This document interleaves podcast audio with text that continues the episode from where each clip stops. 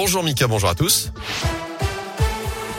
Et on débute avec vos conditions de circulation dans la région. Ça se passe plutôt bien actuellement sur les grands axes. Quelques difficultés simplement autour de Saint-Etienne, notamment à la jonction RN 88 à 72 en direction d'Andrézieux. Des ralentissements aussi sur la rocade ouest en direction de Villars. Ralentissement dans le secteur d'Andrézieux pour accéder à la 72. Pas mal de ralentissements aussi autour de Lyon, notamment sur le périph' Florent Baudevet, sur la 46 sud en direction du nord. Aux deux entrées également euh, du tunnel sous Fourvière. Soyez prudents et patients sur les routes.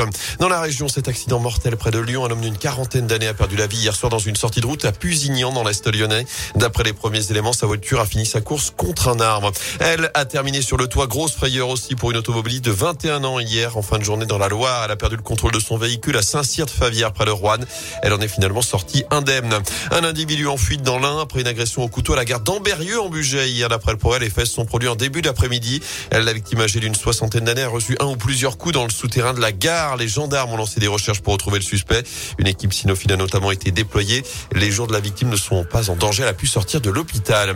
Opération déminage pour la ministre du Travail. Elisabeth Borne reçoit à partir d'aujourd'hui les partenaires sociaux alors que le gouvernement travaille actuellement sur la mise en place d'un pass sanitaire en entreprise avec de nombreuses questions évidemment sur la table. Qui pour vérifier ces passes? Combien de temps les tests seront valables pour les non vaccinés Que risqueront aussi les salariés des entreprises en cas de non-conformité? Notez aussi que le gouvernement envisage la transformation du pass sanitaire en passe vaccinal d'ici fin janvier selon le porte-parole Gabriel Attal. Confirmation des annonces vendredi de Jean Castex, alors que la haute autorité de santé rend aujourd'hui son avis sur la vaccination de tous les enfants de 5 à 11 ans. Une campagne qui pourrait être lancée dès ce mercredi si tout va bien, selon le ministre de la Santé, Olivier Véran.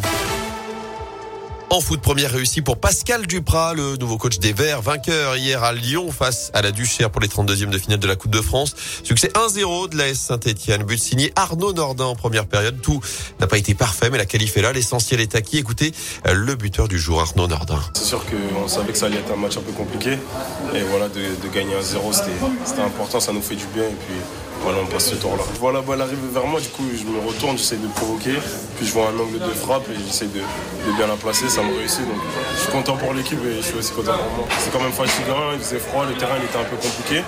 Donc on va se reposer et on va Euh, mercredi, les Verts qui euh, recevront Nantes en Ligue 1. Le Clermont Foot accueillera Strasbourg.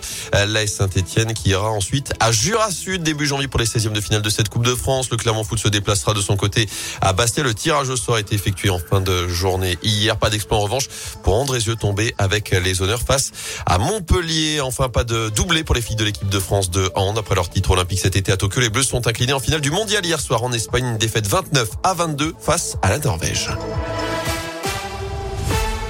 Merci beaucoup.